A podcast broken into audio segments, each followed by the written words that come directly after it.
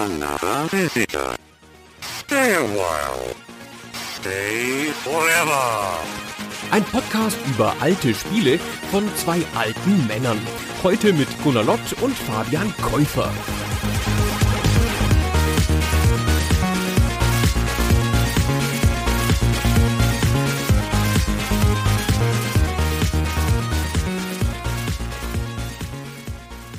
Du sag mal, Fabian, da schlägst du ein Spiel vor für diese Folge und dann schickst du mir ein paar Infos dazu, die du vorrecherchiert hast und schreibst da drauf, das Genre dieses Spiels sei diskutabel. Was soll ich denn damit anfangen? Naja, du sollst dich natürlich im besten Fall auch selber damit auseinandergesetzt haben und ich bin sehr gespannt, lieber Gunnar, zu welchem Schluss du gekommen bist. Ich hatte da verschiedene Sachen stehen im Laufe der Ausarbeitung meiner Unterlagen zu dem Podcast hier. Da stand mal sowas wie Sportspiel, da stand auch mal Geschicklichkeit, wo ich dann wieder gedacht habe, hä, ist Geschicklichkeit überhaupt ein Genre? Und es stand, glaube ich, auch noch mal was anderes da. Und am Ende habe ich es einfach auf diskutabel geändert, weil ich gedacht habe, hey, es ist ein schöner Aufhänger, dass wir beide darüber mal sprechen, was für eine Art von Spiel ist das eigentlich? Ein Spiel, wo die meisten Leute sagen würden, ey, ist ganz klar, was das ist, weil es einfach durch das, was da oberflächlich passiert, gegeben sein sollte. Aber ich finde, dem ist nicht so. Ich habe eine Meinung vielleicht und einen Joker. Den Joker ziehe ich ganz zuletzt, wenn du dich im Kopf und Kragen geredet hast. Aber die, die, die Meinung ist relativ leicht. Also wir sprechen über Punch-Out mit zwei Ausrufezeichen Mhm. für das NES und wir sprechen ein bisschen um das Drumherum, also die Arcade-Vorbilder und die Nachfolger, insbesondere Super Punch-Out fürs SNES.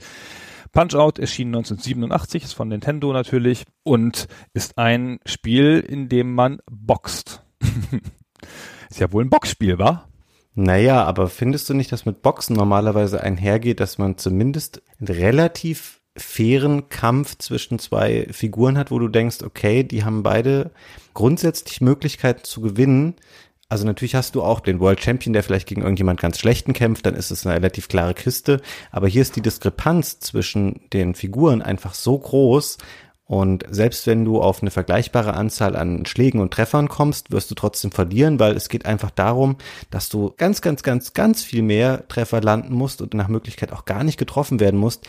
Ich finde eher, dass es in so eine Richtung Lernen von Verhaltensmustern und darauf reagieren abzielt. Sehr viel mehr, als es ein normales Sport- oder Boxspiel machen würde. Hm. Wobei das Asymmetrische es in vielen Sportspielen auch gibt. Ja, wenn du halt ein Fußballspiel machst, dann fängst du in der Kreisklasse an oder sonst irgendwas und da musst du dich auch irgendwie hochdienen gegen übermächtig scheinende Gegner und das ist schon in vielen Sportspielen. Nur hier ist es natürlich sehr extrem, weil die Gegner natürlich auch so freakig sind und besondere Fähigkeiten haben. Und natürlich hast du recht, das Spiel ist eine Kette von Lernaufgaben im Actiongewand vielleicht, ja? Könnte man das sagen? Ja, ich weiß nicht, ob jetzt im Actiongewand. Ich würde auf jeden Fall sagen, es ist aber eine Kette von Lernaufgaben, bestimmte Verhaltensmuster zu durchschauen, zu lernen, zu gucken, wie reagiere ich jetzt auf welchen Angriff oder auf welches Verhaltensmuster. Es hat mich ein bisschen auch in der Art erinnert an später so Spiele wie Guitar Hero oder Rockband oder sowas, was jetzt kompletter Quatsch ist, aber es war einfach so ein intuitives Gefühl, was ich hatte, wo du natürlich auch einen Song ganz oft hintereinander spielst, um einfach zu lernen, wie wird so ein Part angegangen und welchen Knopf muss ich wann drücken und in welchem Rhythmus auch, weil ich finde es auch ein Spiel, was sehr stark auf Timing und Rhythmus aufgebaut ist, weil einfach die Zeitfenster teilweise sehr, sehr klein sind, um auf bestimmte Sachen zu reagieren. Ja und nein. Insofern ist deine Meinung quasi Kanon, weil, um jetzt den Joker zu spielen, Miyamoto hat gesagt, es sei der Vorfahr der Puzzlespiele. Es war mir gar nicht bekannt, also das habe ich mir selber ausgedacht, das ist nicht Miyamoto zitiert. Ja, das glaube ich dich, wollte ich auch gar, wollte ich auch gar nicht da überführen oder so. Miyamoto hat das relativ eindeutig als ein Spiel gesehen, in dem es um das Lernen von Mustern geht. Und das ist natürlich richtig, ja, diese Leute haben bestimmte Moves, die sie ankündigen. Mit einem Sound, mit einer Bewegung, mit irgendwas, diese Kämpfer, gegen die du kämpfst, in diesem asymmetrischen Setup, wo du der Schwächere bist und du musst diese Zeichen erkennen, das heißt, du musst sie lernen und dann den richtigen Gegenschlag machen. Wobei das weniger so ein Schere, Stein, Papier ist, wie es sich jetzt angehört hat in meiner leicht fehlerhaften Beschreibung, sondern vielmehr ein Timing, wann du was machst. Wenn du da reagierst, ist es fast egal, ob du einen linken Haken oder einen rechten Haken setzt. Hauptsache, du reagierst zur richtigen Zeit. Es ist ein Timing-Spiel. Also es ist teilweise schon auch wichtig, welchen Schlag du dann zurückschlägst, aber das Timing ist in der Regel wichtiger. Wir sind natürlich jetzt schon auf einer sehr spielmechanischen Ebene, Gunnar, und haben ungefähr 27 Sachen auf dem Weg dahin übersprungen, um vielleicht auch nochmal zu beschreiben, wie sieht das Spiel A aus? Und du hast ja auch schon mal davon gesprochen, dass es ein Nintendo-Titel ist und hast auch Shigeru Miyamoto schon mit reingeworfen. Der war ja selber am Spiel oder zumindest auch am Original Punch-Out, was in der Spielhalle diesem Spiel vorausging, beteiligt, wie generell eigentlich eine ganze Menge kreative Leute bei Nintendo. Das war von einer internen Unit namens Research and Development 3, also R&D3, unter der Leitung von Takeda, der noch sehr, sehr lange bei Nintendo war in wichtigen Rollen und jetzt, glaube ich, erst letztes Jahr in Rente gegangen ist.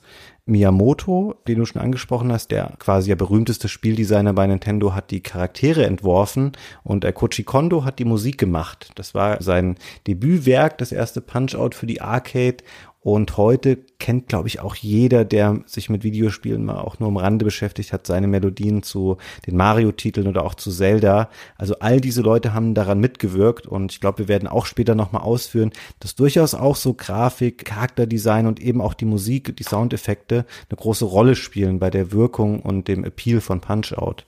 Genau, also wir haben schon gesagt, es ist ein NES-Titel, aber man muss, glaube ich, auch um die Beteiligung dieser Leute ein bisschen aufzudröseln, zurückgehen zu 1982, 83, als dieser Arcade-Automat erschienen ist, das erste Punch-Out. Die NES-Version, die wir eben so ein bisschen angedeutet haben und die genremäßig diskutabel ist, wahrscheinlich mehr Puzzlespiel oder mehr Lernspiel als wirkliches Sportspiel. Die Arcade-Version ist ein bisschen eindeutiger, finde ich, ein Action-Sportspiel. Weil es da weniger ums Auswendiglernen geht und doch mehr um schnelle Schläge, um den Gegner rumtanzen und so. Aber dazu kommen wir noch und auch diese Unterschiede zwischen der Arcade-Version und der NES-Version sind sehr bewusst eingeführt worden um gewisse Defizite der Arcade-Version beim Port zu überdecken.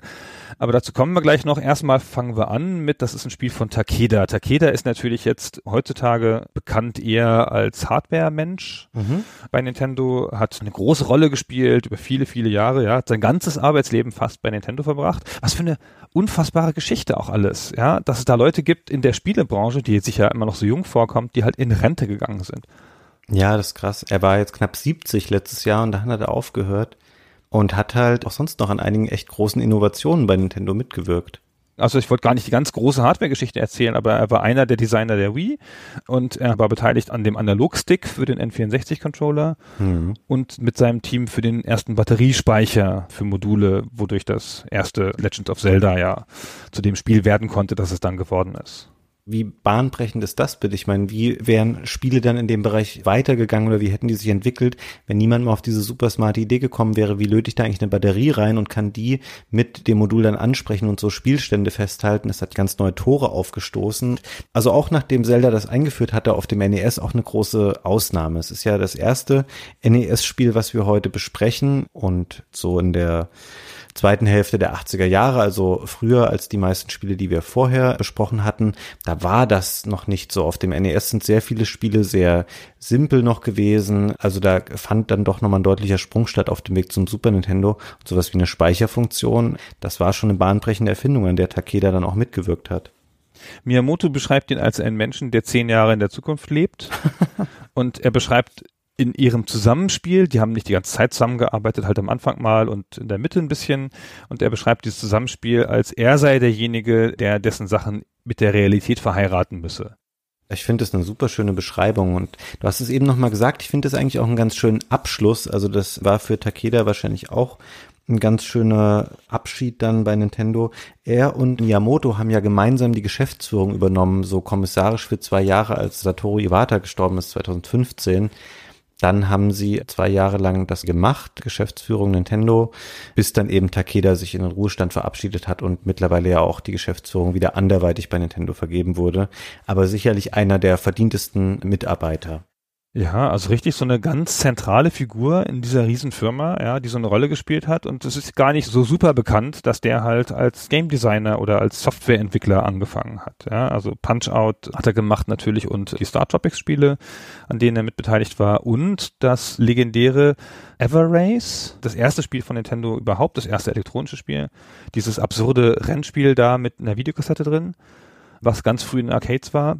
Das war auch von ihm. Deswegen sagt Miyamoto gerne so, der Takeda sei der erste Game Designer, den die jemals hatten und er sei bloß der Lehrling sozusagen.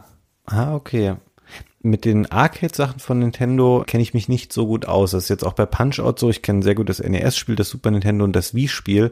Und die Arcade-Spiele, dadurch, dass sie einfach noch mal ein paar Jahre älter sind, du sagtest es eben schon eher Anfang der 80er bis Mitte der 80er sind die beiden Spiele erschienen. Da hattest du wahrscheinlich eher die Gelegenheit, noch die selber live in Action zu erleben. Ich habe ja keine ganz starke NES-Karriere gemacht und habe viele Sachen erst später nachgeholt. Und manche Sachen sogar erst in den letzten Jahren mit diesem Mini-NES um da Lücken zu schließen. Aber tatsächlich habe ich eine relativ breite Arcade-Vergangenheit gehabt damals, weil in meiner Heimatstadt in Holzminden hatten wir einen sehr enthusiastischen Spielothekenbesitzer. Weiß ich auch nicht, ob das viel gebracht hat, wo das Publikum in so einer Spielothek ja dann doch meistens irgendwie Billardspieler und so Geldautomatenzocker waren eine ganze Zeit lang hat er relativ aktuelle Automaten da gehabt und wir waren echt als Jungs als man schon ungefähr aussah wie 18 und ein bisschen Bartwuchs hatte und so, dann konnte man da ungefähr rein, wenn man ein bisschen aufgepasst hat und hinten wieder rausgegangen ist, wenn vorne die Polizei reinkam und Köpfe zählen wollte für die Strafgelder. Und da habe ich dann viele große Sachen gespielt, auch später Afterburner oder Outrun mit dem tollen Automaten und Rampart und alles mögliche und unter anderem halt auch Punch-Out, was ein sensationelles Gerät war damals. Ja, also ein relativ kurzes Spiel, ja, aber ganz anders auch als das NES-Spiel, über das wir reden, mit sehr großen Sprites und einer sehr spektakulären Grafik damals. Ja, also ich finde, wenn man das Arcade-Spiel sich heute anschaut in Videos, das mag man kaum glauben, dass es tatsächlich irgendein Spiel ist, das 35 Jahre alt ist weil es sehr große Sprites hat, die auch eine sehr ausgeprägte Mimik besitzen. Man kann sehr viel ablesen an diesen Figuren. Ich finde, das ist relativ schön gealtert. Auch vielleicht, um da schon mal auf die Perspektive einzugehen, weil daran ändert sich nicht so viel im Verlauf der späteren Fortsetzungen. Es hat auf so eine Wireframe-Figur gesetzt. Man sieht den eigenen Charakter quasi immer nur von hinten und schaut durch diesen durch, damit man komplett den Gegner einfach sehen kann, der sich davor befindet. Und alles findet sich sehr zentriert in der Mitte des Bildschirms. Es gibt keine richtige Bewegung Bewegung oder kein Laufen durch den Ring, sondern man schaut immer durch die eigene Figur durch, kann ein bisschen links und rechts ausweichen oder nach hinten oder blocken und dementsprechend auch Schläge ausführen aber keine freie Bewegung. Und der Automat hatte doch so eine Besonderheit, ne, dass er nicht es auf einen Bildschirm fokussiert hat, sondern er war so ein bisschen wie ein früher Nintendo DS, so ungefähr, oder? Genau, das ist ganz schön absurd eigentlich, dass der nämlich zwei Bildschirme hatte. Spektakuläre Neuerung damals. Wüsste jetzt nicht, wer noch zwei Bildschirme gehabt hätte. Könnte gut sein, dass es das erste war. Aber sehr absurd eingesetzt und genau auf die DS-Art eingesetzt übrigens. Total lustig, weil es gab den Bildschirm, den richtigen, in dem die Action war, wo man halt geboxt hat. Und so genau wie du beschrieben hast, ein relativ enges Spiel, ja, wo der Held sich im Wesentlichen nur in so einem einen Meter Radius bewegt und dafür aber die Figuren halt so zur Geltung kommen, die sehr groß sind. Und alles, was so an Stats, an Werten, an Zeitablauf gebraucht wird, ist alles in so einer Art Status-Screen darüber. Und da sind auch nochmal, und das ist mit Absicht so ein Kniff, große Porträts der beiden Boxer. Und das ist tatsächlich wohl mit Absicht geschehen, weil die meinten, das trägt deutlich zur Identifikation bei, weil man spielt ja einen Boxer, den man sich aussuchen kann. Und den sieht man ja durch das Wireframe immer nur von hinten. Und da sieht man ihn halt auch von vorne und dann sieht man halt sein Gesicht und den Gegner sieht man auch nochmal in so einem statischen Screen, hoch aufgelöst und nicht nur in Action und die Designer von Nintendo meinten, na ja, dann merkt man sich halt diese Gesichter und nicht die vielleicht ein bisschen schlechter aufgelösten Gesichter im Screen darunter. Wir kommen unten im Hauptscreen mit viel mehr durch, was wir uns da leisten, wenn wir noch oben schöne Porträts haben. Das fand ich einen ziemlich cleveren Gedanken, muss ich sagen. Ich finde es nachvollziehbar, aber es ist natürlich wirklich ein bisschen so, wie später es häufig auch zur DS-Zeit war. Du hattest keinen wirklichen spielerischen Gewinn durch den zweiten Bildschirm. Es war so ein bisschen eine Komfortfunktion zu sagen, ja, wir können Anzeigen und Porträts auf einen separaten Bildschirm auslagern. Aber es ist eigentlich nicht so Nintendo-typisch gedacht, weil es keinen wirklichen Gewinn für das Spiel an sich brachte. Und ich glaube, die tatsächliche Begründung, warum sie dieses Arcade Cabinet so gebaut haben, war ja auch eine viel dümmere und pragmatischere Begründung. Ich glaube, Nintendo hat einfach massiv viele Fernseher über gehabt, die sie loswerden mussten oder die sie irgendwie einbauen mussten, um damit Kohle zu machen. Und deswegen haben sie sich für diesen Weg entschieden. Ich glaube, das war ihnen eher sekundär wichtig zu sagen, wir brauchen Platz für große Porträts. Das ist nicht eine sensationelle Geschichte, dass Nintendo aufgrund des unfassbaren Erfolges vom Donkey Kong Automat einfach in einer Riesentour Monitore oder Fernsehgeräte gekauft hat und dann gedacht hat, halt, halt, halt, halt, halt, Moment, wir brauchen gar nicht so viele. ah, verdammt, hier die ganze Fabrik ist schon voll. Was machen wir denn jetzt? Ja. Und dann war wirklich der Plan, dass man halt gesagt hat, komm, lass uns irgendwas machen mit zwei Monitoren, damit wir die mal wegkriegen. Und dann haben wir natürlich auch einen kompetitiven Vorteil, ja, zwei Monitore sieht ja geil aus in so einem Ding, bringt ja auch was, aber vor allen Dingen kommen die Dinger mal weg. Ey. Also das war tatsächlich der Startschuss für diese Entwicklung. Man brauchte irgendwas für zwei Monitore. So. Und dann hatte man noch gar kein Spiel, also noch war noch gar keine Idee, für was für ein Spiel man das einsetzen würde. Vielleicht noch eine Info, die vielleicht nicht klar rauskam. Die beiden Monitore sind übereinander. Ne? Also wie beim DS, oben der Status Screen und unten der Action Screen. So. Und zuerst hat man sich gedacht, naja, wir machen halt zwei Monitore nebeneinander und dann machen wir ein Rennspiel. Ja? Haben wir zwei Spieler oder so. Und dann hat sich aber herausgestellt, dass das technisch nicht möglich war. Also mit den Chips, die die damals hatten, konnten die das nicht. Und was sie aber zu der Zeit auch gemacht haben, sie haben einen Chip entwickelt, mit dem so ein Zoom möglich war auf eine Figur oder auf einen Teil des Bildschirms hin. Und dann haben sie gedacht, machen wir damit was, mit einem Rennspiel oder mit einem Flugspiel wäre das ganz gut, ja. Und fliegen und dann kann man ja so ranzoomen und das ist super.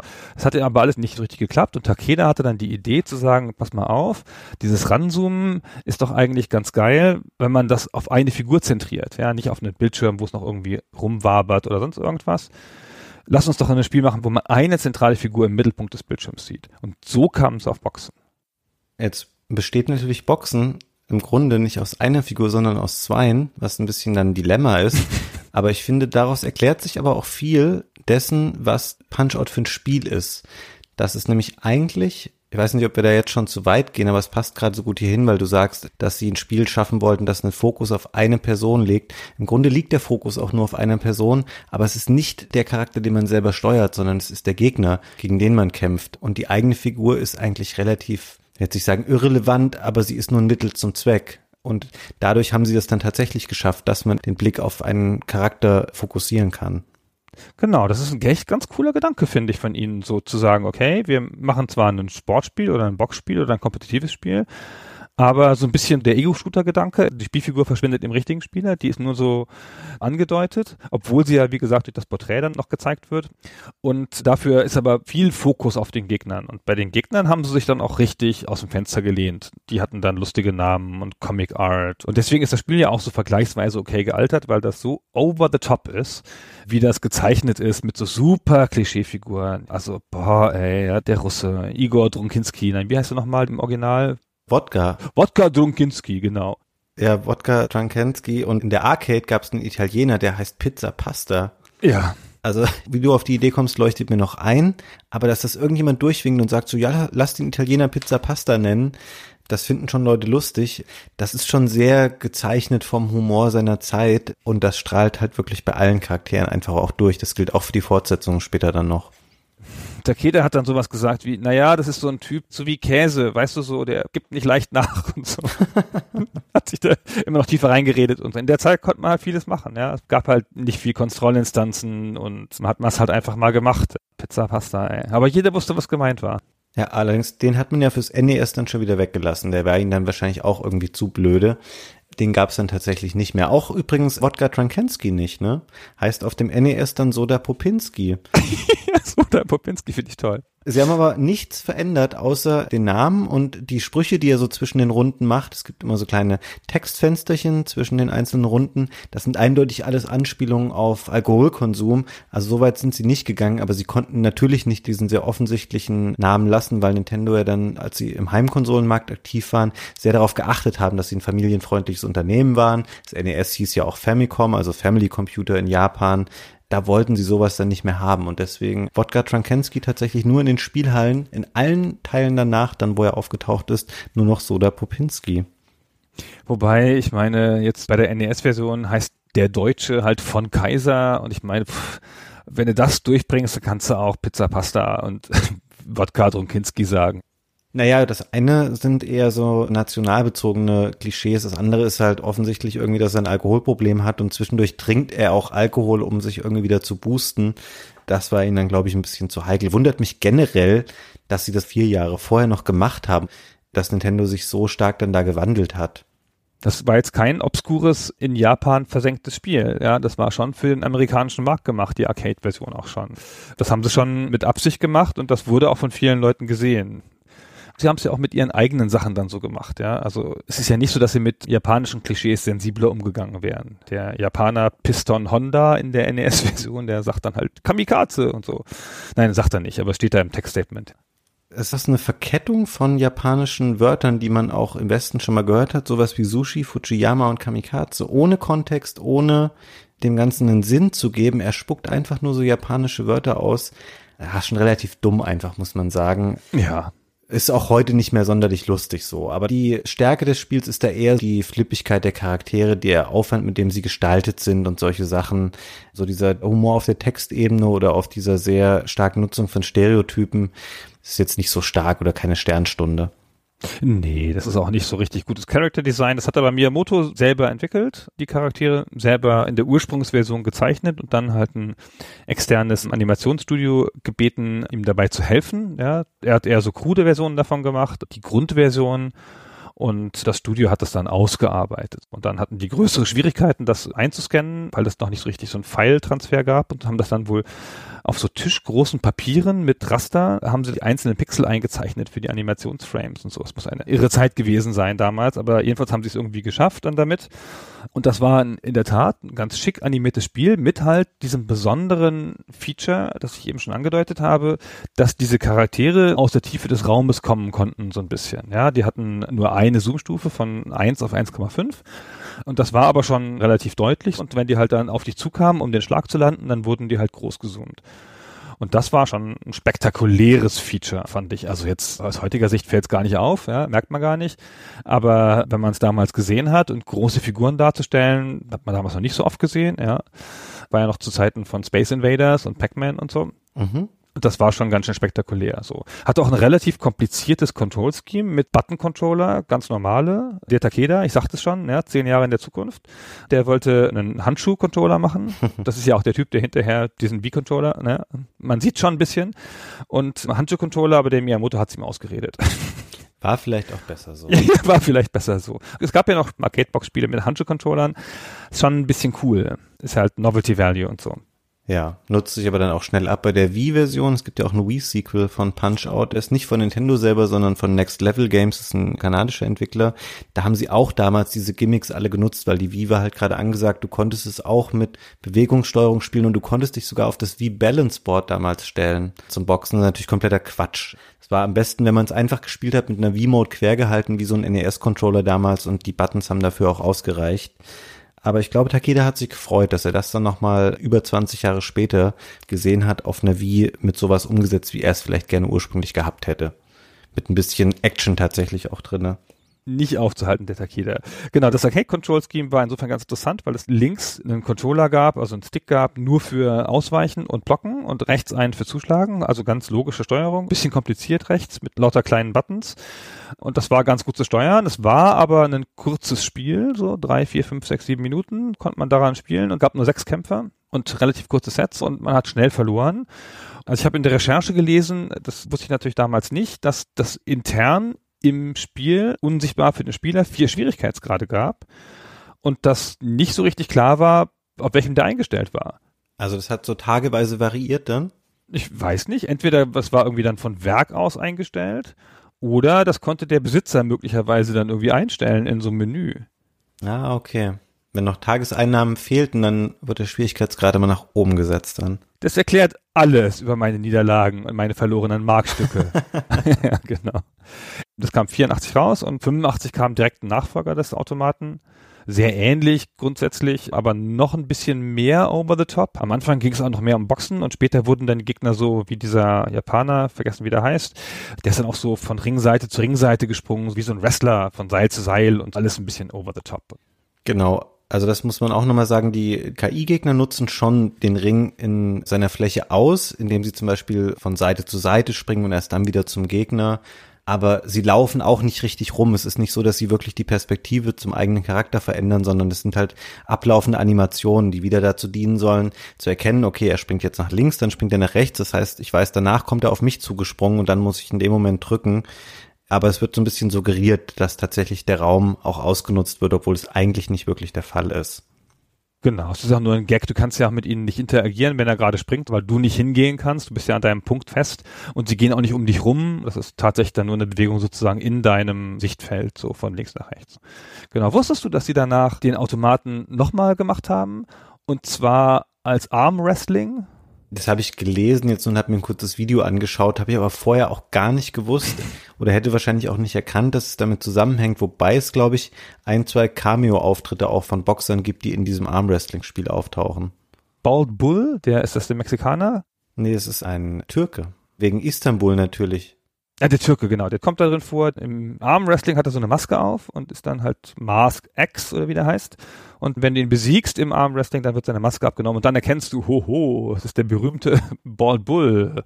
Ah. Man erkennt die Ähnlichkeit aber ganz gut daran, dass das halt auch zwei Screens hat und auch oben diesen Status-Screen, der keine weitere Funktion trägt und einfach nur lauter Status-Sachen hat und unten halt das eigentliche Spiel. Deswegen ist schon eine große Ähnlichkeit da, finde ich, wenn du es im Bild siehst oder im Video siehst.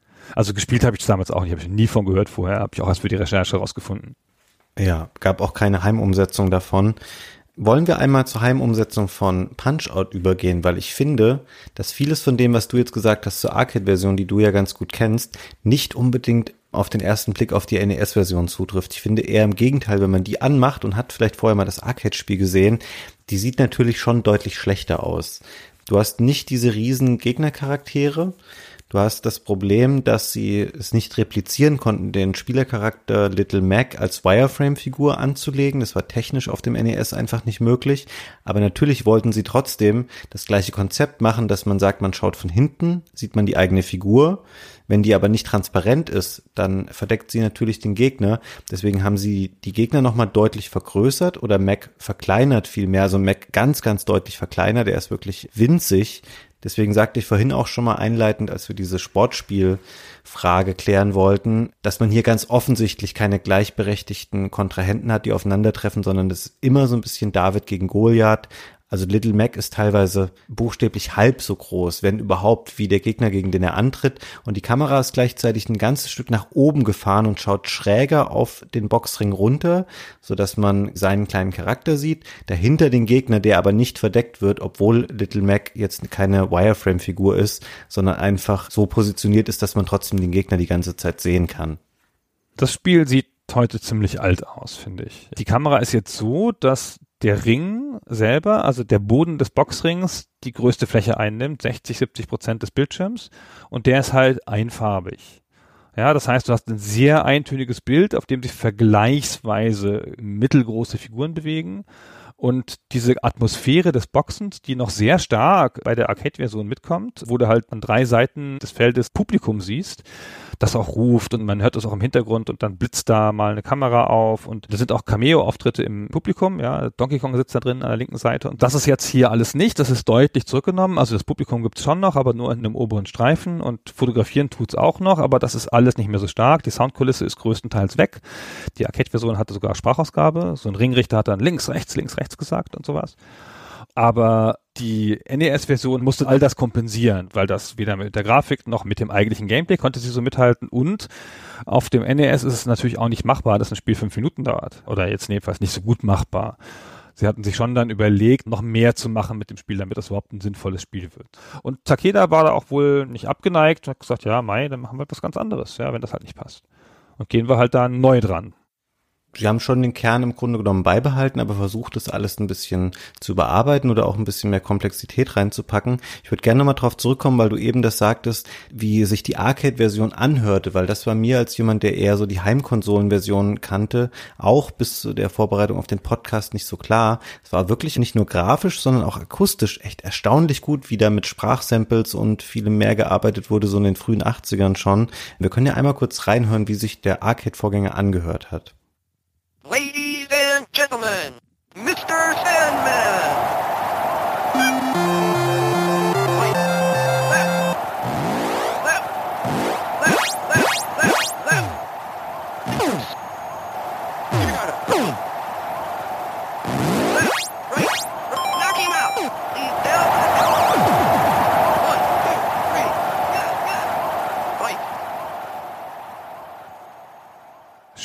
spektakulär, ja.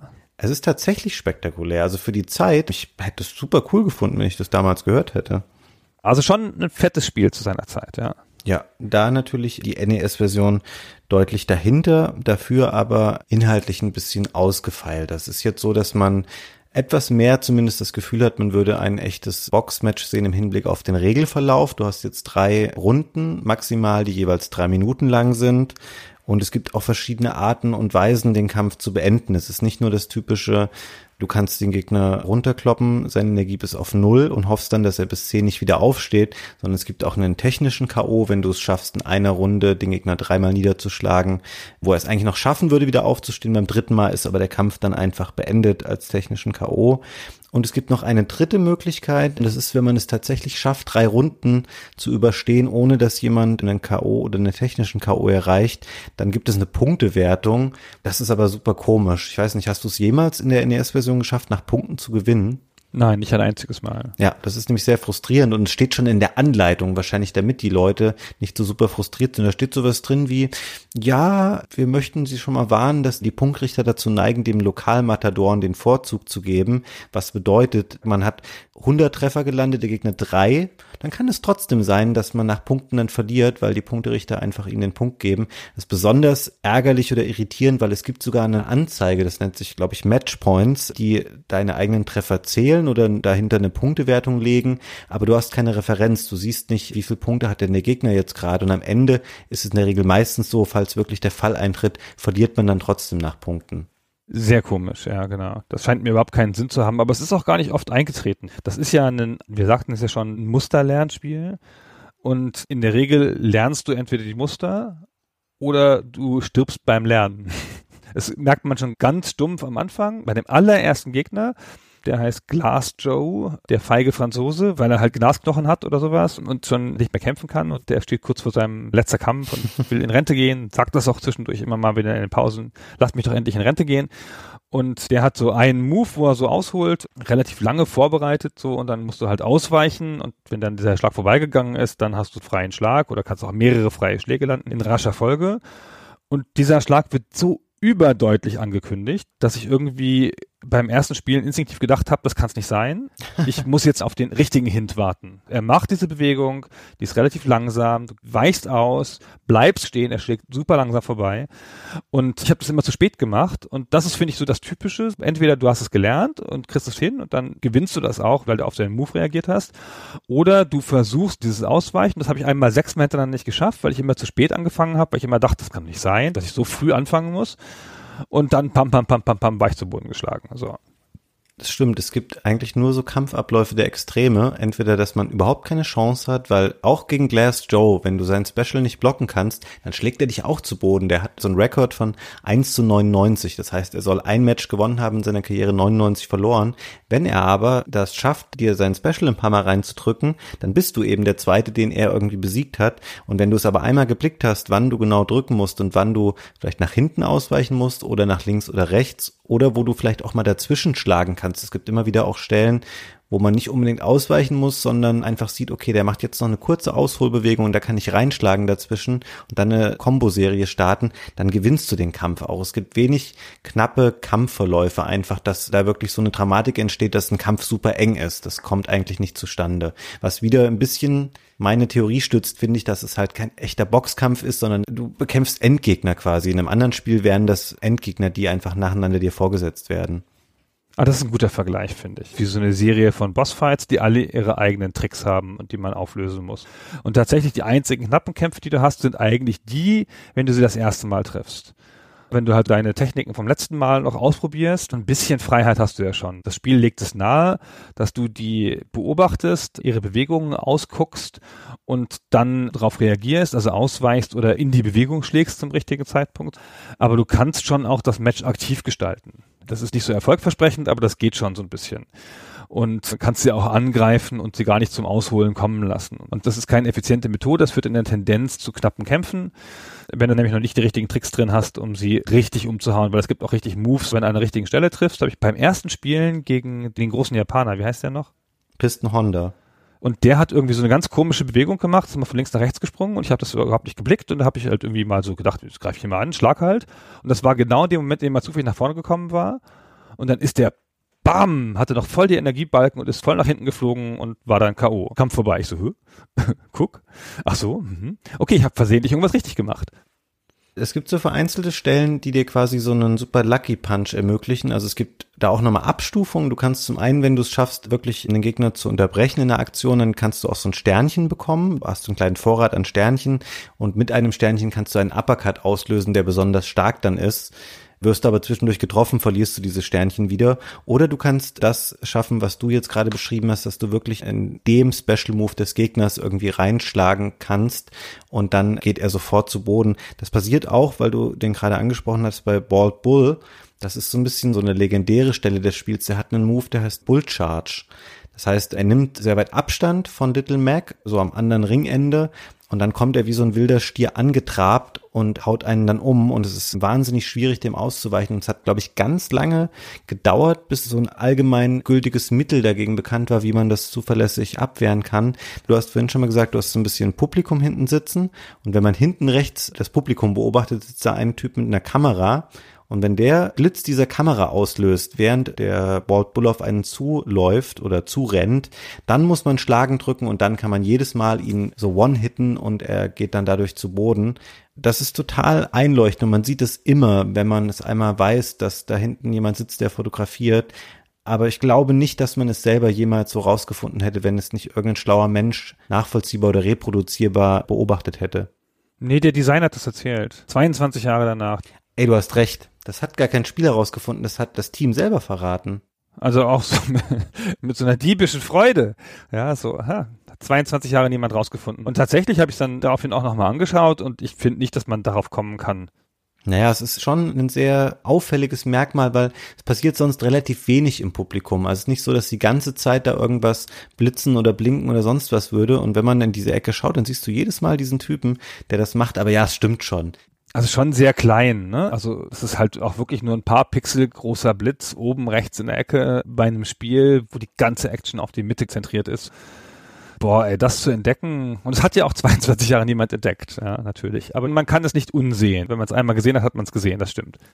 Sie haben versucht, das Spiel auch ein bisschen weniger frustrierend spielhallenhaft zu gestalten, indem sie die Kämpfe, die man bestreiten muss, aufgebrochen haben in mehrere Circuits. Das heißt, das große Ziel ist, dass man irgendwann mal ganz an der Spitze des World Circuits ankommt. Man startet aber Minor Circuit. Da sind es drei Kämpfe des Glass Joe, der von Kaiser, der Deutsche und dann Piston Honda und dann steigt man in den Major Circuit auf. Also die ersten drei Charaktere, sage ich, kann man relativ schnell umhauen und denkt so, ja, easy. Da finde ich, funktioniert auch noch das, was du beschrieben hast, dass man selber noch den Kampfverlauf ein bisschen mitbestimmen kann, dass man auch offensiv agieren kann. Ich finde, ab der Mitte des Spiels wird schon schwer, weil da ist es fast nur noch reagieren und du hast kaum noch Lücken oder Luft, wo du sagen kannst, du kannst proaktiv den Kampf selber ausgestalten, sondern du wartest dann eigentlich fast nur noch auf die Gegner. Und ich finde, dass so der Mitte dieses Major Circuits, der besteht wieder aus vier Kämpfern, da kommt der King Hippo. Das ist so ein ganz übertrieben gemachter, dicker Typ, dem du quasi nicht mit Körpertreffern schaden kannst, weil er halt wahnsinnig dick ist einfach. Und dann merkt man zum ersten Mal von wegen, okay, hier komme ich jetzt nicht mehr weiter, indem ich versuche einfach zu boxen, wie ich es jetzt als Boxer tatsächlich denken würde, sondern ich muss irgendwo finden, wo ist jetzt hier der Haken oder wo ist in dieser Attacke eine Öffnung, in die ich irgendwie rein kann. Genau, vorher kannst du so ein bisschen improvisieren und das Spiel bestraft das nicht, obwohl es natürlich dir auch da schon klar ist bei den ersten Drehgegnern, dass es effizienter ist, wenn du genau an der richtigen Stelle schlägst. Und die Kämpfe sind halt aufgebrochen in drei Runden, die einzelnen Kämpfe und jede Runde dauert drei Minuten. Und zwischen den Runden ist aber ein kurzer Pausescreen, in dem dein Trainer noch ein Wort zu dir sagt. Und der sagt irgendeinen allgemeinen Tipp, der sich ja oft wiederholt, aber einer dieser Tipps ist zum Beispiel, ja, pass auf, wenn er seinen Superschlag macht und dann macht den Counterschlag oder sowas. Und da kann man ja schon dran ahnen, wenn man es bis dahin noch nicht selber rausgefunden hat, dass das Spiel stark darauf setzt, dass es diese Effekte gibt. Aber wie gesagt, am Anfang geht's auch echt noch ohne. Das stimmt, aber zum Ende hin dann fast gar nicht mehr. Und wenn man es wirklich schafft, dass man auch den World Circuit, da wiederholen sich dann sogar nochmal Charaktere, die ein bisschen andere Moves dann gelernt haben, wo noch was dazugekommen ist. Wenn man das auch schafft, dann gibt es ja auch noch einen Endgegner im Spiel. Und da finde ich, wird es je nach Version, die man hat auf dem NES ein bisschen kurios. Weil das Spiel hat eine etwas verwirrende Geschichte, was das angeht. Es ist ursprünglich in Japan erschienen, ohne diesen Endgegner-Part da gab es einfach keinen Charakter, der danach dann noch folgte als der super Obergegner. Dann haben sie das Spiel in den Westen gebracht und in den USA und Europa war auf einmal Mike Tyson mit drinne. Was natürlich sinnvoll erscheint, weil Mike Tyson ja Mitte der 80er ungefähr der angesagteste Boxer aller Zeiten war. Und das hat so gut funktioniert und hat dem Spiel so viel Erfolg eingebracht, dass man dann dieses Mike Tysons Punch-Out hieß es dann auch wieder in Japan umgekehrt veröffentlicht hat. Und da schloss sich dann noch ein Kampf gegen Mike Tyson an, und meine Herren, ich gebe das offen zu, ich habe, glaube ich, für Super Stay Forever jedes der Spiele durchgespielt auf normalen Wegen, aber ich habe es nicht geschafft, ohne zu betrügen, Mike Tyson zu besiegen. Fand das frustrierend schwer. Also wirklich, wirklich, wirklich schwer, ja. Nachdem Mike Tysons Karriere dann den Bach runterging, hat Nintendo auch gemerkt, hm, ist vielleicht nicht das allercoolste Testimonial, um den 1990 noch weiter in dem Spiel zu haben. Dann haben sie das Spiel wieder umgebaut, haben Mike Tyson wieder aus dem Namen und aus dem Spiel entfernt und haben einen Charakter namens Mr. Dream eingebaut. Natürlich auch schön mit 8-Bit-Effizienz einfach die Figur gleichgelassen, umgefärbt, neuen Kopf drauf und dann wurde aus Mike Tyson quasi Mr. Dream. Und den siehst du auch heute, wenn du das Spiel, das gibt es ja in verschiedenen Neuveröffentlichungen, also nicht nur Sequels, sondern auch Virtual Console Versionen für Wii und Wii U und 3DS, dann ist es immer Mr. Dream. Es gibt keine offiziellen Versionen mehr, in denen Mike Tyson auftaucht. Genau, der Vertrag ist ausgelaufen. Insofern zwei Sachen noch dazu. Das eine war, es ist in Japan nicht erschienen vorher so richtig, sondern es gab nur diese absurde Gold-Version, ne? Ja, genau. Die sie gemacht haben und ist mir unbegreiflich, wie man dazu kommt. Die haben sie nur gemacht als Verlosungspreis, also ein komplettes entwickeltes Spiel als Verlosungspreis für ein Golfturnier, also ein virtuelles Golfturnier für ihr Golfspiel sehr absurd und dafür gab es das dann halt in dieser Version, dieser kastrierten Version ohne Endgegner, einfach nur das Spiel. Ich meine, ein fertiges Spiel, ja, komplett getestet und läuft und Programmierer dran gesessen und alles. Und dann haben sie das für Amerika in der NES-Version gemacht mit Mike Tyson. Und dann hatten sie da dieses besondere Glück, dass sie Mike Tyson gesigned haben, weil der Chef von Nintendo Amerika den wohl mal im Kampf gesehen hat oder im Fernsehen und den so besonders toll fand. Und dann ist der auch prompt danach der jüngste Schwergewichtsweltmeister aller Zeiten geworden mit 20 Jahren. Gerade als sein Spiel im Laden lag. Ja, und das hat natürlich dann nochmal sicherlich PR-mäßig und so deutlich geholfen. Und das Spiel war dann ein wirklicher Verkaufserfolg. Mich würde heute mal interessieren von Leuten, die damals das Spiel gekauft haben, in dem Glauben, sie würden ein Boxspiel kaufen, was eben wirklich ihnen so Kämpfe ermöglicht, wie sie sie aus dem Fernsehen vielleicht von Mike Tyson kannten, weil ich finde, es ist marketingtechnisch ein logischer und richtiger Schritt, was sie gemacht haben. Grundsätzlich passt aber Mike Tyson überhaupt nicht in dieses Spiel rein mit diesen sehr schillernden Klischee-Figuren, deren Angriffe auch nichts von echten Boxern haben und dann am Ende auf einmal einen realen Sportler in dieses Spiel reinzupacken, war natürlich schon sehr, sehr gezwungen. Ja, ehrlicherweise totaler Unsinn. Zumal ja Mike Tysons Punch-Out auch irgendwie nahelegt, dass du Mike Tyson steuerst, hätte ich jetzt mal gedacht, wenn ich jetzt so ein Spiel im Laden sehen würde. Ja. Mit so einem Sportler-Testimonial. In welchem Spiel mit Sportler drauf bist du denn nicht in dessen Rolle? Ja, sondern dessen Gegner, das ist ja schon ein bisschen komisch. Aber andererseits, ich meine 1986, da war ja alles Mögliche immer auf den Covern und hinterher sind da so Pixel rumgelaufen. Ich weiß nicht, wie gesagt, ob die Erwartungshaltung, die man da an Spiele hatte, nicht eh eine andere war. Ja, aber gerade dieses Sportspielding mit solchen echten Sportlern zu werben und dann zu sagen, ach so, ja, den kannst du aber selber gar nicht spielen, der taucht nur als Endgegner auf, wenn du es schaffst, da hinzukommen, das ist schon ein bisschen problematisch, finde ich. Also ich finde auch in dem Kontext, muss ich mal sagen, als ich das NES-Spiel damals gespielt habe, als ich ein NES dann hatte, ich fand es immer auch nicht so geil, dass ich wusste, ich mache das an und ich bin dann Little Mac. Halt wirklich so ein unscheinbarer 17 Jahre alter Typ, der überhaupt keine speziellen Features hat. Das ist einfach ein stinknormaler Typ mit schwarzen kurzen Haaren. Und die Gegner sind alle so cool, die haben alle coole Moves, sie sind viel größer, sie sind viel stärker. Und man selber ist halt einfach nur so durchschnittlich. Ich finde, das ist keine sehr videospieltypische Konstellation zwischen den Akteuren, die da hergestellt wird. Und gerade in einem Boxspiel, man will doch auch stark sein und man will doch auch voll cool sein. Und mir als Kind ist es schwer gefallen, den Appeal zu sehen oder das, worum es in dem Spiel eigentlich geht, weil es einen eben nicht in so eine Position bringt, dass man total super stark ist. Das ist mal ein richtig guter Punkt, finde ich. Ja, also das Spiel zeigt ja auch diese mächtige Welt des Boxens mit Mike Tyson auf dem Cover und du bist halt wirklich sehr klein. also du heißt ja auch noch Little Mac, wie gesagt, ja, ja. angeblich eine Anspielung auf Big Mac, Little Mac, Big Mac, hahaha. Und das Handbuch sagt, der Doc Lewis, dein Trainer, hat dich irgendwie getroffen und trainiert dich und dann trittst du halt an unter seiner Fuchtel, damit du halt der Weltchampion werden kannst. Das ist schon die ganze Hintergrundgeschichte. Eigentlich würde es sich ganz gut eignen, weil es ja ein reines Solospiel ist und ein asymmetrisches Spiel im Sinne von, dass es halt nicht zwei gleichwertige Gegner gegeneinander stellt, würde es sich ganz gut eignen für so eine Heldengeschichte. Ja, so eine Rocky-artige Heldengeschichte. So, du trainierst. Und es hat sogar so ein kleines Versatzstück davon, weil zwischen den World Circuits kommt so eine kleine Pause, Intermission, wo du kurz siehst, wie dein Boxer dem Trainer auf dem Fahrrad hinterherläuft. Also offenkundig Training, so ein bisschen wie in so einer Rocky-Szene. Und dann kriegst du an der Stelle ein Passwort, mit dem du den Circuit überspringen kannst, den jeweiligen. Was ja ganz nett ist damals, gab's ja noch nicht so. Safe-Game-Zeug. Aber es wäre jetzt voll die Chance gewesen, den so ein bisschen aufzuladen, dem eigene Sprüche zu geben, dem ein eigenes Bild zu geben nach jedem Kampf, weißt du, in Zwischensequenzen natürlich nicht, aber halt kurze Textpassagen, kleine Bildchen, Stimmt, ja. die Geschichte weiter zu erzählen, eine Motivation, keine Ahnung, seine kranke Mutter, was weiß ich, irgendwas Rocky-artiges, so eine Rocky-Geschichte halt. Und das haben sie aber alles nicht gemacht. Sehr distanziert, sehr flach der Charakter und machen überhaupt nichts mit ihm eigentlich, ja.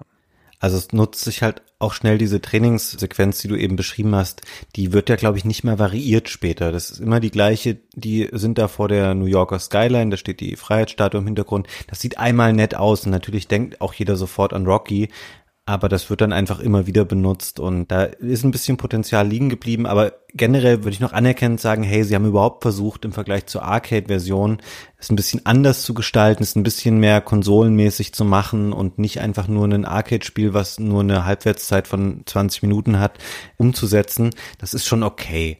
Es hätte dadurch gewinnen können, aber dass es keine echte Story hat, schadet dem Spiel auch nicht so maßgeblich. Ja, das ist nicht so schlimm, finde ich. Das hat ja seine logische Progression durch diese Kämpfe und die aufsteigenden Gegner und so. Und eine Motivation dadurch, dass du natürlich alle Gegner sehen willst und alle Gegner besiegen willst. Aber wenn man es schon so umbaut, hätte es halt auch gepasst, das noch ein bisschen anders zu machen. Lass mal noch so ein bisschen über die Mechanik reden. Wir haben jetzt schon ein bisschen angedeutet, wie man da spielt und wie man schlägt und ausweicht, aber da sind wir noch nicht so richtig präzise geworden und vielleicht haben wir auch ein paar Sachen noch nicht gesagt. Also du spielst halt Little Mac und der hat sechs Bewegungen, linke Schläge, rechte Schläge, oben und unten jeweils. Du kannst nach links und rechts ausweichen, also kannst aufs Gesicht schlagen mit links oder rechts oder auf den Bauch schlagen mit links oder rechts. Und du kannst dich blocken, kannst dich ducken und du hast den Star Punch, den du nur machen kannst, wenn du Sternchen hast.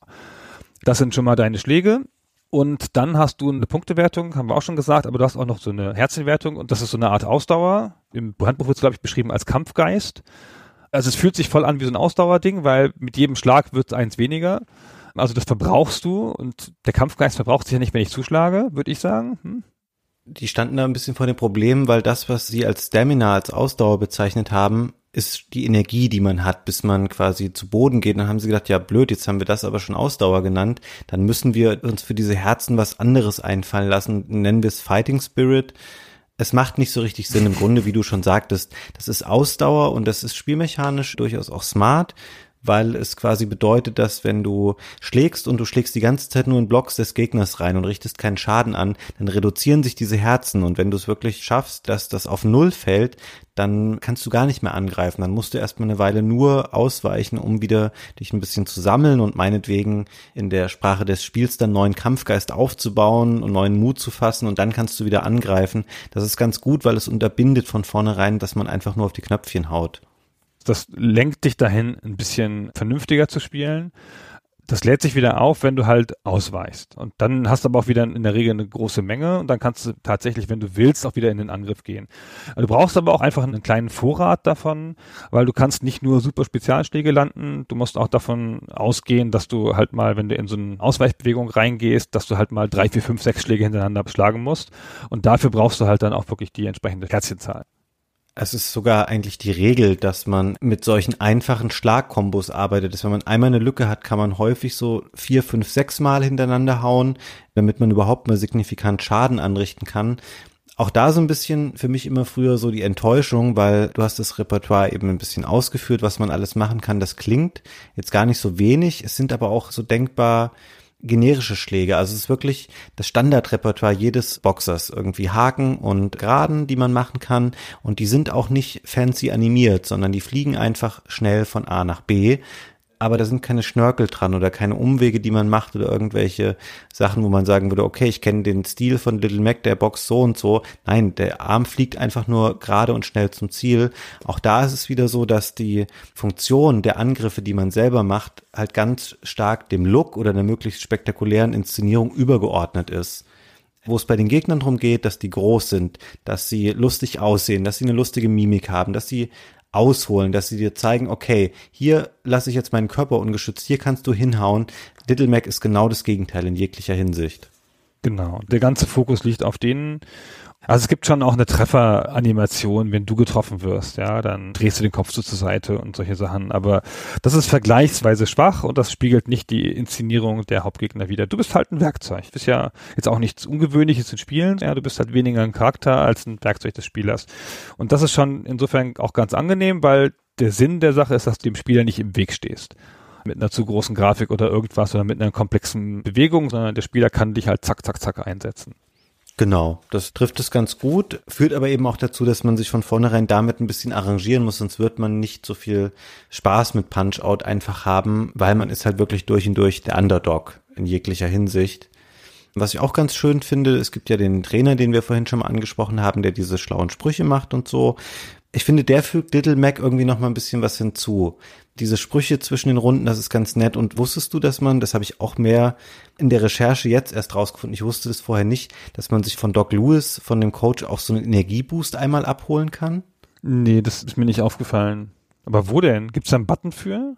Ja, wenn du einmal in der Rundenpause den Select-Button drückst, kannst du einmalig deine Energie wieder auffüllen was auch strategisch gar nicht so unwichtig ist, wenn du weißt, okay, jetzt ist die Konstellation gerade so und so, was die Energie angeht. Wenn ich jetzt einmal das nutze und meine Energie wieder auflade, dann kann ich es vielleicht schaffen, in der nächsten Runde gleich umzuhauen oder was auch immer.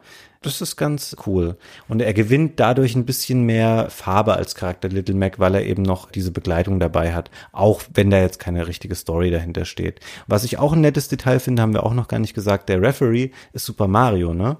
Ja, genau. Aber echt eine krude Version von Super Mario. Ja. Ja, wie von meiner Tochter gezeichnet, ein bisschen finde ich so, ja. Hm, Papa, ich mal mal ein Mario. Bisschen dick, bisschen unförmig und das ist auch kein Kanon Mario. Apropos Kanon Mario, ist Mario eigentlich auch in diesem halb illegalen Heimcomputer-Port von Punch-Out mit drin oder haben sie ihn da rausgenommen? Da gibt's glaube ich, gar keinen Ringrichter, wenn ich das richtig sehe. Ah, ich weiß es gar nicht. Ich kenne das nur so von Bildern, aber du sagtest im Vorgespräch, du hättest es auch gespielt. Wie heißt es nochmal? Ich habe eine uralte PC-Version davon gespielt, in Schwarz-Weiß oder in EGA oder so. Da gibt's auch nur drei Gegner, es ist alles ganz schlimm und ganz dünn. Aber ob es einen Ringrichter gab, weiß ich nicht. Das sieht ja eher aus wie das Arcade-Spiel. Das ist ja kein Port der NES-Version, sondern das ist der Arcade-Version nachempfunden. Und das ist ja auch so krass missverstanden, weil die haben natürlich diese Wireframe-Figur einfach ausgefüllt mit einem Boxer. Du spielst ja da, ganz logisch, ja, Frank Bruno, der gegen komische Leute antritt. Und dann ist es auch echt nicht mehr so gut zu lesen, weil diese Figur halt so im Weg steht. Und da gibt's natürlich keinen Ringrichter, weißt du, in der Arcade-Version gibt's ja keinen Mario. Ach stimmt. Es ist schön, dass jemand einen Beweis erbracht hat, dass es durchaus sinnvoll war, wie sie das Spiel gestaltet haben und mal zu zeigen, okay, wenn man diese Figur vor den Gegner stellt, um den es eigentlich geht, funktioniert das Spiel nicht mehr so gut. Dafür war vielleicht dieser Port gut, von dem ich bis heute nicht weiß, wieso die Firma, die dies offiziell gepublished hat, dafür nicht in Grund und Boden geklagt wurde von Nintendo. Ist Elite, also ein großer Publisher? Ist das nicht irgendwie so eine Klitsche oder so eine Raubpressung? Ich weiß das auch nicht. Aber die Figuren sind halt eindeutig erkennbar einfach. Die haben andere Namen. Ja, dann heißt halt Bearhugger jetzt irgendwie Canadian Crasher oder sowas in der Art. Ja, dadurch kann man sie nicht mehr erkennen. Dadurch kann man sie nicht mehr googeln. was auch ein wichtiges Merkmal von Punch-Out ist und wo ich auch finde, wir haben jetzt die NES-Version bisher relativ schlecht dastehen lassen, was das Audiovisuelle angeht. Was sie aber gut eingefangen haben, sind die Animationen. Also die Gegneranimation im Allgemeinen, aber auch die Niederschläge, wenn du es schaffst, Gegner umzuhauen, sodass sie auf den Boden gehen, teilweise ganz absurde Pirouetten, die sie dann drehen oder ganz komische, fast unmenschlich wirkende Bewegungen, die da teilweise gemacht werden.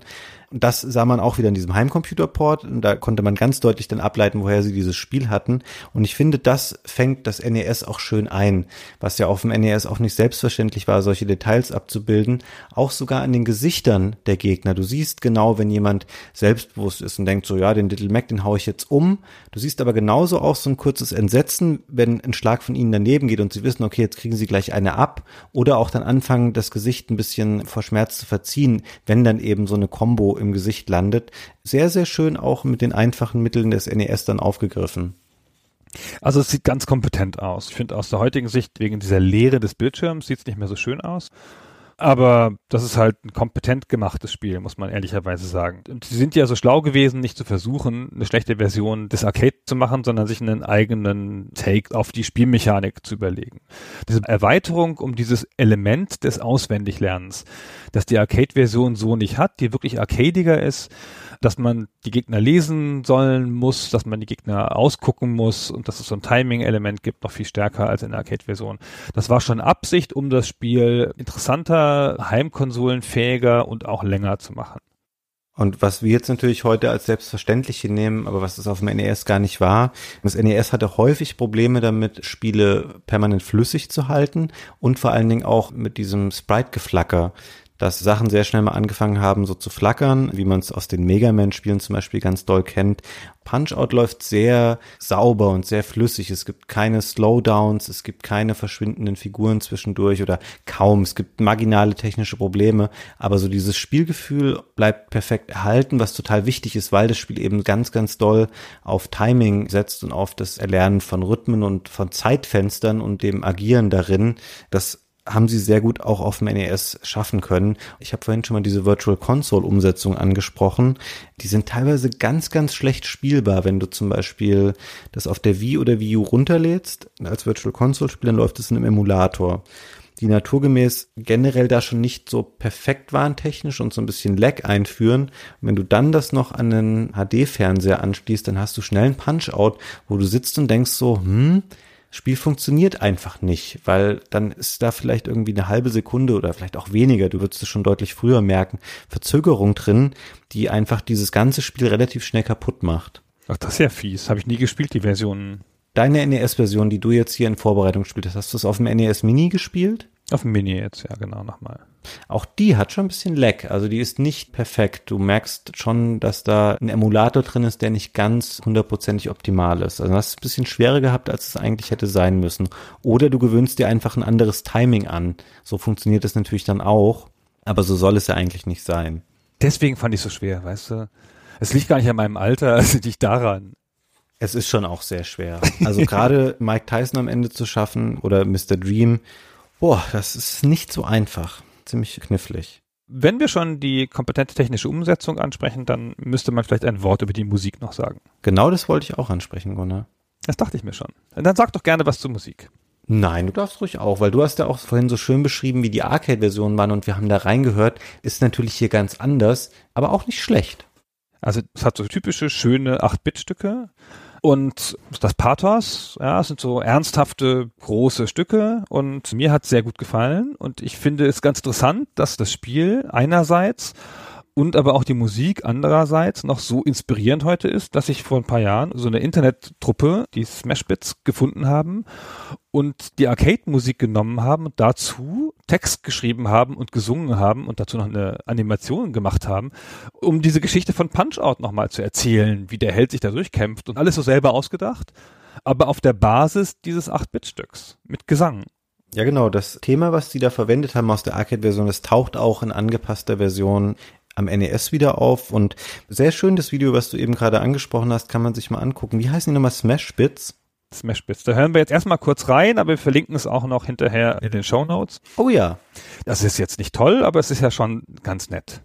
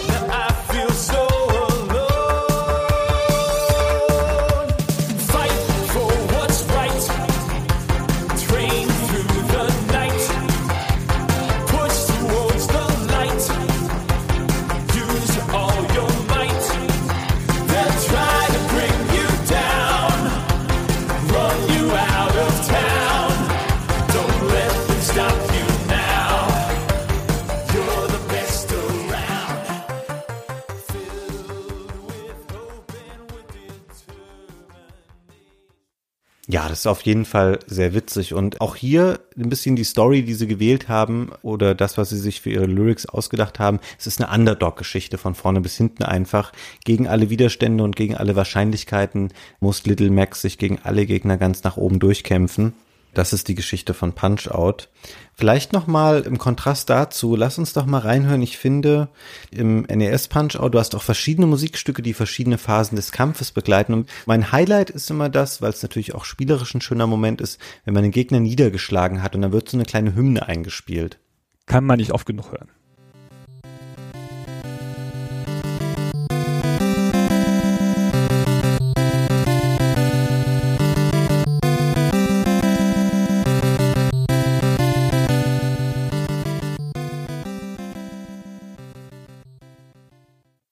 Das finde ich genauso. Ich weiß nicht, mir drängt sich dieser Vergleich auf. Ich muss da immer ein bisschen an diese Epics Sportspiele denken, so Summer Games oder Winter Games. Da würden für mich teilweise auch diese Melodien so ein bisschen reinpassen. Die haben so was Erhebendes an sich oder so ein bisschen was Aktivierendes. Du hast es eben schon mal als Pathos beschrieben. Ich finde, das passt da schon ein bisschen rein. Passt einfach generell sehr gut zu dem Spiel und der Geschichte, die da erzählt wird. Haben sie gut getroffen, das finde ich auch. Was ich eben noch erzählen wollte, anekdotisch, als ich das gespielt habe, neulich, Mhm. kam meine Tochter rein und schaute mir über die Schulter und die kann ja Spiele einigermaßen lesen, ja, die spielt ja zuweilen und die hat gedacht, ich wäre der Gegner. Und die so, boah, du kriegst ja total auf die Fresse. Boah, ich so, was? Nein, die so, boah, der verprügelt dich ja voll, was machst du denn? Du kannst du das etwa nicht? Ich so, da, ich kann das voll gut, was hast du denn? Und dann habe ich echt ein bisschen gebraucht, um rauszufinden, dass sie natürlich gedacht hat, ich bin der Große, also der Typ, der signifikant dargestellt ist auf dem Bildschirm und nicht diese kleine Figur im Vordergrund so. Und die so, ach dann, dann geht's ja doch. Ich so, ja, ich gewinne. Hm. Glaubst du, dieses psychologische Dilemma des Spiels ist auch ein Grund, warum es wenig Kopien dieses Konzepts einfach gibt oder warum nicht noch hundert andere Firmen sowas wie Punch-Out später gemacht haben? Weil natürlich ist es ein Punkt und ich habe es vorhin auch schon mal ausgeführt, wie es mich genervt hat als Kind, einfach der Unterlegene zu sein und der einfach nur ein Mittel zum Zweck ist. Also vielleicht wäre es besser gewesen, man hätte ihn gar nicht gesehen, sondern nur Arme oder sowas, die irgendwie fliegen und das ganze Spiel hätte aus der Ego-Perspektive stattgefunden. Weil natürlich ist es generell erstmal eine komische Prämisse für ein Videospiel. Es ist ja aber auch hier jetzt ganz spezifisch, weil es so schräg ist, ja, bei dem NES-Spiel, dass die Figur halb so groß ist, was ja was Frustrierendes auch hat, ob du jetzt gewinnst oder nicht. Und ich finde, diese Situation, die das Arcade-Spiel herstellt, oder dann auch gleich der Nachfolger Super Punch-Out auf dem SNES, das hat ja die gleiche Situation wie bei der Arcade. Siehst den Camper von hinten. Und ich finde, das ist ja eigentlich ein natürliches Setting. Das fühlt sich halt gut an. Das ist so ein bisschen das Beste aus beiden Welten, ja. Du siehst noch den eigenen Kämpfer angedeutet, hast nicht nur die Arme, was ja vielleicht auch ein Element ist, das Disconnect ist, das schwer für Immersion sorgt, glaube ich. Und halt diese überzeichneten Gegner. Eigentlich finde ich das ganz gut. Eigentlich finde ich es nur in der NES-Version, also pragmatisch halt so komisch gelöst. Ja, also mich stört an dem Super Nintendo Spiel, was ja dann durchaus auch eine ganze Menge Jahre neuer ist, es ist 94 erschienen. Das kommt den Arcade-Vorgängern sehr viel näher, sieht echt auch heute noch schick aus, weil es natürlich wieder diesen Vorteil hat von 16-Bit Pixeloptik, die einfach sehr vorteilhaft gealtert ist. Wieder sehr große Figuren, sehr bunt. Du hast ein bisschen anders gestalteten Little Mac, der ein bisschen mächtiger tatsächlich wieder wirkt. Finde es aber schade an dem Spiel, dass es noch klarer macht von wegen, ja, ich bin eigentlich kein Boxspiel, sondern eher schon eine Art Arcade-Titel, weil es gibt keine Runden mehr, es gibt dieses Ausdauersystem, was wir vorhin beschrieben haben mit den Herzen, was dich eben dazu zwingt, ein bisschen deine Spielweise zu hinterfragen oder nicht die ganze Zeit blind zuzuschlagen. Auch das ist gestrichen.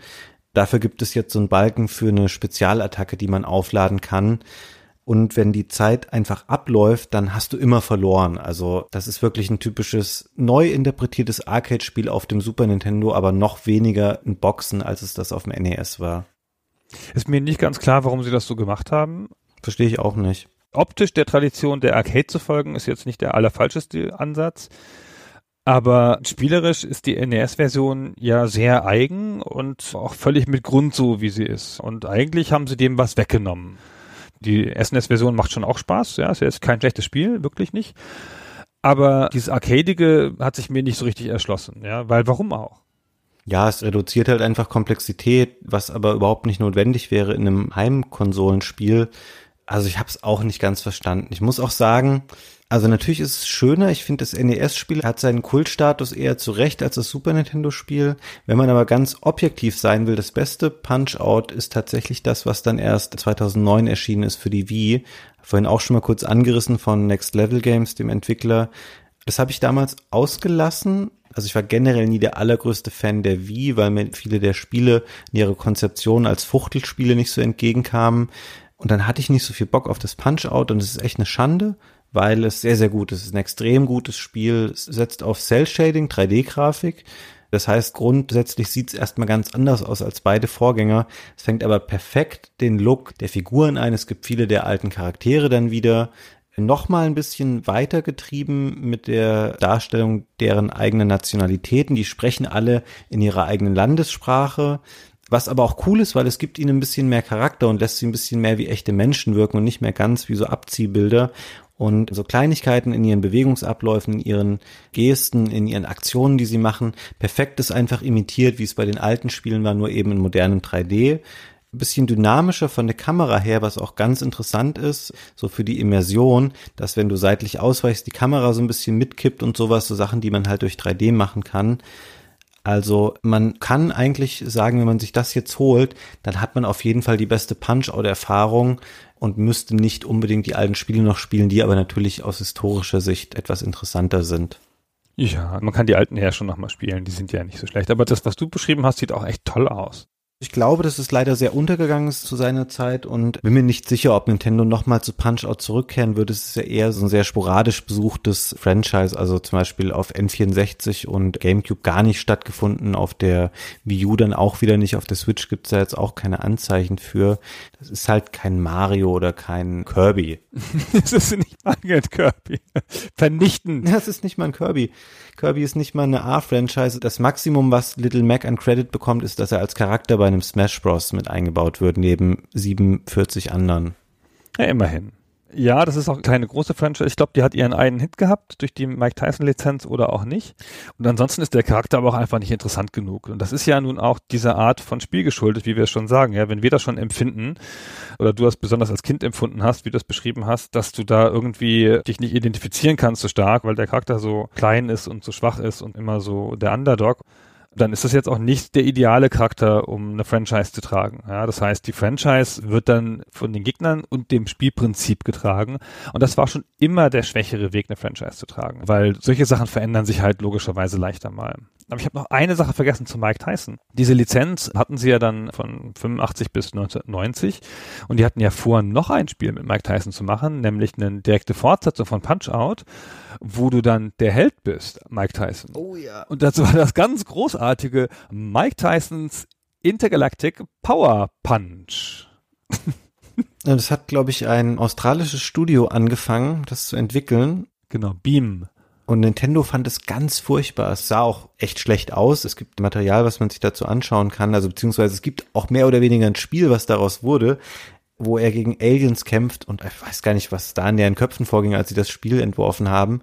Und auf jeden Fall hat Nintendo gesagt, nee, das finden wir ganz furchtbar. Dann hatten sie aber dieses Spiel quasi schon gemacht und haben dann einfach aus Mike Tyson einen generischen Boxer gemacht und das Spiel tatsächlich auf den Markt gebracht als Power Punch 2.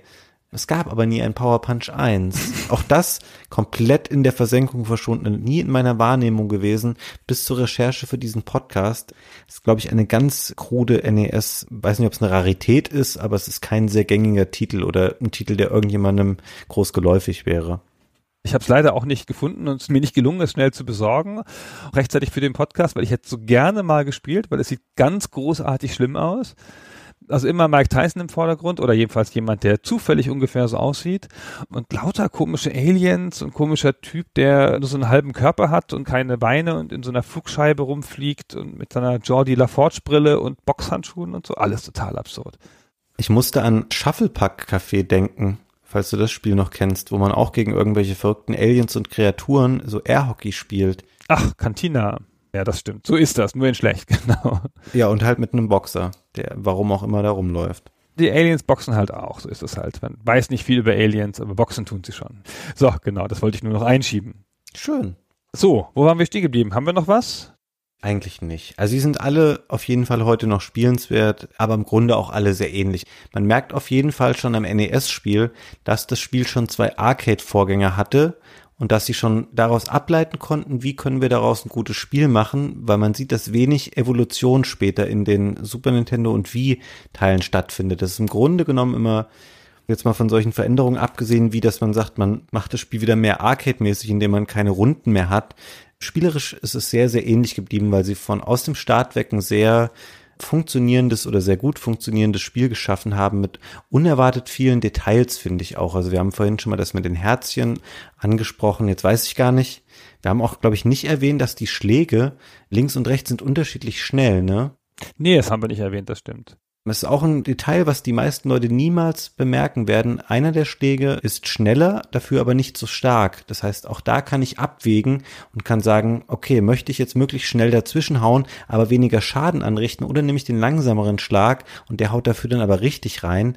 Das sind so coole kleine Überlegungen und das Spiel hält einen natürlich auch permanent auf Trab. Deswegen finde ich es irgendwie auch cool. Es gibt keine Ruhephasen, es gibt auch keine langweiligen Phasen innerhalb dieser Kämpfe, weil du musst permanent da sein. Du musst immer gucken, okay, was macht der Gegner? Ich muss das jetzt machen. Danach wird er wahrscheinlich diese Aktion bringen, dann muss ich irgendwie rechts, links, rechts ausweichen, dann blocken und dann rechts oben zuschlagen. Das Spiel kann einen sehr vereinnahmen und das ist eigentlich was sehr Positives und auch was sehr Mitreißendes, was dieses Spiel für sich hat. Es gibt kein Taktieren dazwischen oder irgendwie, ja, jetzt kämpfe ich mal zwei Runden low, um ein bisschen Energie wieder aufzufüllen. So ein Quatsch gibt es da nicht, sondern es hält dich permanent einfach bei 100 Prozent. Mir ist das beim Spielen nicht aufgefallen mit rechts, links. Ich habe es in der Anleitung gelesen, tatsächlich, da steht es drin. Ah, okay. Ich lese ja keine Anleitung. Ah, das ist immer dasselbe. Jedes Mal im Podcast hat mein Podcast-Partner die Anleitung gelesen und dann fällt ihm noch irgendwas ein, was ich übersehen habe. Ah, Mist. Ja, normalerweise, wenn du das mit Christian machst, dann musst du ja auch irgendein Handbuch lesen, was 127 Seiten hat. Bei einem NES-Spiel, da liest du schnell sieben Seiten, da sind zwölf Bilder noch drauf und dann bist du auch fertig. Und dann weißt du alles Wichtige. das hätte ich vielleicht machen sollen, das stimmt das ist so ein kurzes Handbuch, aber es gibt so eine Tipps-Rubrik, wo sowas drinnen steht wie linker und rechter Schlag unterscheiden sich. Und ich glaube auch sogar, dass man die Energie aufladen lassen kann durch Doc Lewis einmal in der Kampfpause. Ja, das steht da wahrscheinlich auch drin. Also wir haben ja schon gesagt, Punch-Out hatte einen Boxkampf auf dem Cover, in der Originalversion als Mike Tysons Punch-Out den Mike Tyson und später dann halt diesen anderen Boxer. Ist das auf der jetzigen Version Little Mac auf dem Cover oder ist das Mr. Dream? Nee, ich glaube Mr. Dream. Mr. Dream, ne, genau. Der sieht auch so mächtig aus. Ist ja auch wieder ein bisschen komisch, ja, dass er nicht der Held ist. Und der Mr. Dream schlägt auch da jemanden, der nicht aussieht wie der Held. Ist ganz komisch auf dem Cover. Was, was noch viel komischer ist an dem Cover, sehe ich gerade. Also der Held, der hier vermeintlich der Held ist, sieht ein bisschen aus wie Ivan Drago oder so. Und das hinten, der Referee, ist ein Typ mit einem Schnurrbart, das ist aber auch nicht Mario. Nee, ist volle Kanne nicht Mario. Es ist ein Typ, der super realistisch aussieht, wie einer mit lockigen Haaren und einem Schnauzbart, aber er hat nichts mit Mario zu tun. Also das ganze Cover, und das ist schon das Cover der Neuauflage von 1990, wo man sagen kann, okay, wir revidieren vielleicht noch mal ein bisschen den Stil, er weckt halt einfach auch komplett falsche Erwartungen. Ja, das ist in der Tat komisch. Was hingegen perfekt ist, ist das Cover, also die Promo-Grafik, die eingesetzt wurde, um den Arcade-Automaten zu bewerben. Zeitlos von großer epischer Schönheit zeigt sie eine Szene in einem Boxring, wo ein Boxer am Boden liegt. Über ihm thront der Arcade-Automat mit einem Arm, der rausragt, mit einem Boxhandschuh dran und der Kampfrichter hält den Handschuh hoch und ruft den Arcade-Automaten als Sieger aus. Eine Szene von großer Bizarrheit, ja, mit Publikum drumrum und hat den sensationellen Slogan, näher ran ans Boxen kommt man nur noch, wenn man durch die Seile krabbelt. Was soll denn eigentlich die Message dahinter sein? Soll mich das als Spieler bei meiner Ehre packen und mir sagen, der Automat ist besser als ich und deswegen muss ich kommen und muss die Leute da K.O. schlagen? Nein, das ist ja nicht an Spieler gedacht. Ich nehme an, diese Arcade-Flyer, die sind für die Arcade-Besitzer. Ah. Promomaterial im Wesentlichen. Und da traut man sich natürlich dann wieder ganz andere Sachen, ja. In diesen Promomaterialien werden ja auch mit Absicht die Arcades selber abgebildet, also die Kabinetts, damit man da halt ein Gefühl davon hat, was man sich da ins Haus stellt. Mir gefällt das ganz toll. Ich sage das ganz ironiefrei. Ich finde das ganz super. Ja, was ist natürlich ziemlich bizarr. Ich würde gern heute noch mal in freier Wildbahn so einen Automaten noch mal sehen, so mit zwei schönen Röhrenmonitoren übereinander. Ist bestimmt nicht mehr so super geläufig. Nee, ich habe auch lang keinen mehr gesehen. Wüsste ich jetzt auch nicht, wo einer steht. Hat eigentlich Nintendo dann nach dem Armwrestling-Spiel Haben die das noch weiter verfolgt mit diesen Dualbildschirmen dann oder wurde das wieder zu Grabe getragen dann? Ich glaube, danach war es vorbei. Ich wüsste jetzt keinen anderen Automaten aus der Nintendo-Tradition, der jetzt das nochmal gemacht hat. Ich glaube, die haben auch generell ja dann bald irgendwann aufgehört, überhaupt neue Spielautomaten zu machen, oder? Ja, ich weiß nicht, wie lange die Nintendo-Historie da dann ging. Und als dann die Konsolen so durch die Decke gegangen sind, haben sie sich halt natürlich darauf konzentriert. Anders als Sega, die ja noch lange Automaten gemacht haben. Das wäre eigentlich mal ein schönes Thema für eine eigene Folge, dass wir mal uns diese Arcade-Geschichten von großen Firmen oder sowas anschauen. Aber das machen wir mal separat irgendwann. Das machen wir mal separat, genau.